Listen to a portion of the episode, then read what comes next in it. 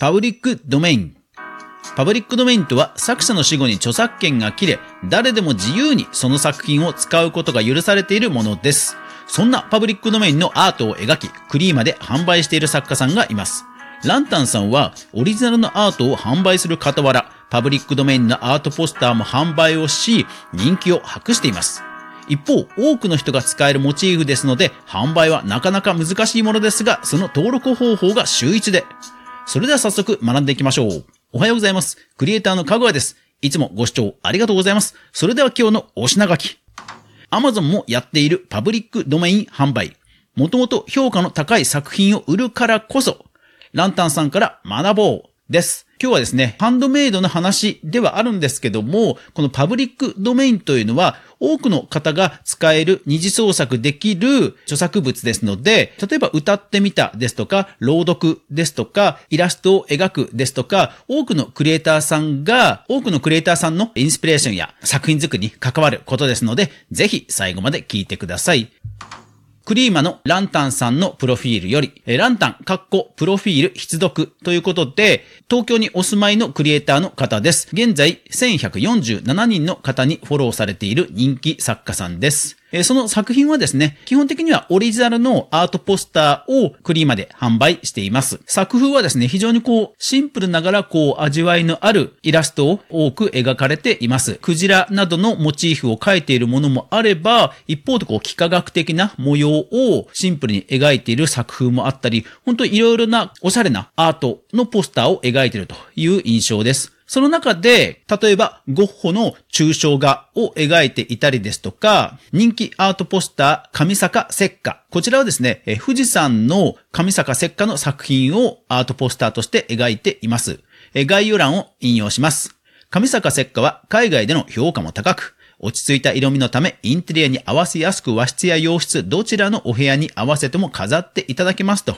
いうことで、A4 から A1 までの大きさのポスターを販売しています。確かにこれ、どんな部屋にも合いそうなデザインで、でもこれ、パブリックドメインなんですよね。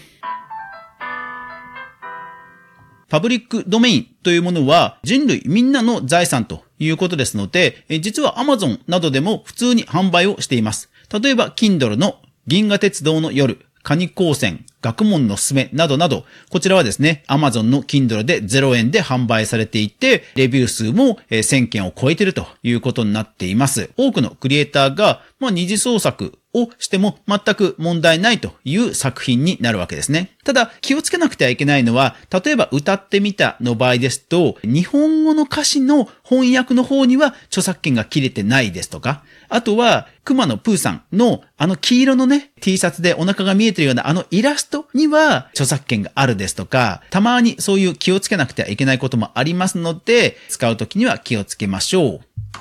さあ、ですから、パブリックドメインというのは著作権を気にせず自由に使えるという意味では非常にね、使いやすいものではあるわけですよね。多くの方に認知されているということですから、ある意味、全く知らないね、作品を売るよりは、まあ、売りやすいとも言えるわけですが、一方で、誰でも使えるわけですから、ライバルや競合も当然たくさん出てくると。もしくはありきたりであるというようなことにもなって、販売自体はやっぱり難しいと。ただですね、パブリックドメインの作品もランタンさんにかかると、こんな売り方があるんだということで、非常に参考になる作品登録をしていますので、見ていきましょう。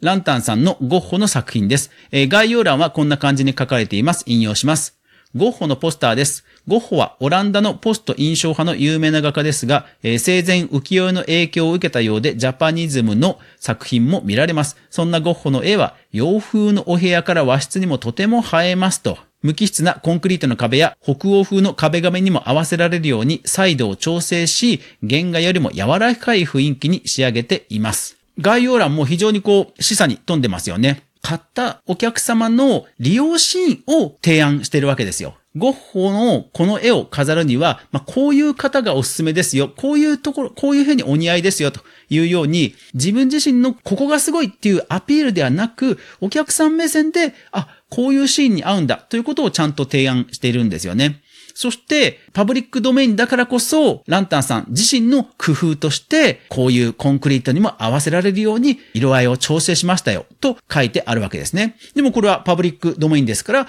色合いの調整も全く問題ありません。また、こちら。上坂石化の富士山のイラストなんですが、上坂石化富士山などで、えー、Google の画像検索をしますと、もうズバリ同じものをもちろん見つけることができます。上坂石化さん、ほんと最近ね、実は話題になっている日本の作家さんで、パナソニックの汐留美術館などでも展示がされるなど、実は近年注目されている日本の画家なんですね。で、その富士山、上坂石化の富士山を売られているクリーマでのランタンさんの登録ページですが、こちら。表題が人気アートポスター、上坂石化、インテリアポスターは日本画、富士山、風水画、版画、ポスター、アート、インテリア玄関と10人以上購入ということですね。いわゆる SEO 対策ですよね。私の部屋に飾れそうな日本画の富士山何かないかしらといった検索で探している人に適切に届けるという風な登録の仕方がこんな感じになるわけですよね。検索でね、見つけてられるように配慮したタイトル付けになっています。ですので、多分実際に検索しますと、そうですね、Google Chrome を個人のパーソナライズが効かない状態、シークレットモードにして、日本が富士山、風水が版画ポスターと検索しますと、ズバリ、ミンネ、クリーマが、まあ上位に出るわけですね。ですから、まあ、ミンネとクリーマの中で、さらにね、上位になれば、多くの方が水曜経由で来てもらえるということになるわけですね。で、実際、ランタンさんは、ミンネのページも、クリーマのページも上位表示されています。ですので、ハンドメイドのマーケットプレイスに出品するときに、いわゆる検索エンジンからの流入を期待するような登録の仕方をしますと、自動的にね、集客をしてくれますので、おすすめです。ぜひ皆さん、ランタンさんのページ、そしてもちろんオリジナルのね、作品の素晴らしさにもぜひ触れてみてください。クリエイターエコノミーニュースでは、かぐわが毎日クリエイターエコノミーに関するニュースで心揺さぶられたものをお届けしています。毎日の収録配信、週に1回のニュースレター、2つの媒体で情報発信していますので、ぜひフォローしてくださると励みになりますので、小躍りして喜ぶと思います。ぜひぜひよろしくお願いします。というわけで、えー、もう少しで週末ですね、頑張っていきましょう。というわけで皆さん、いってらっしゃい。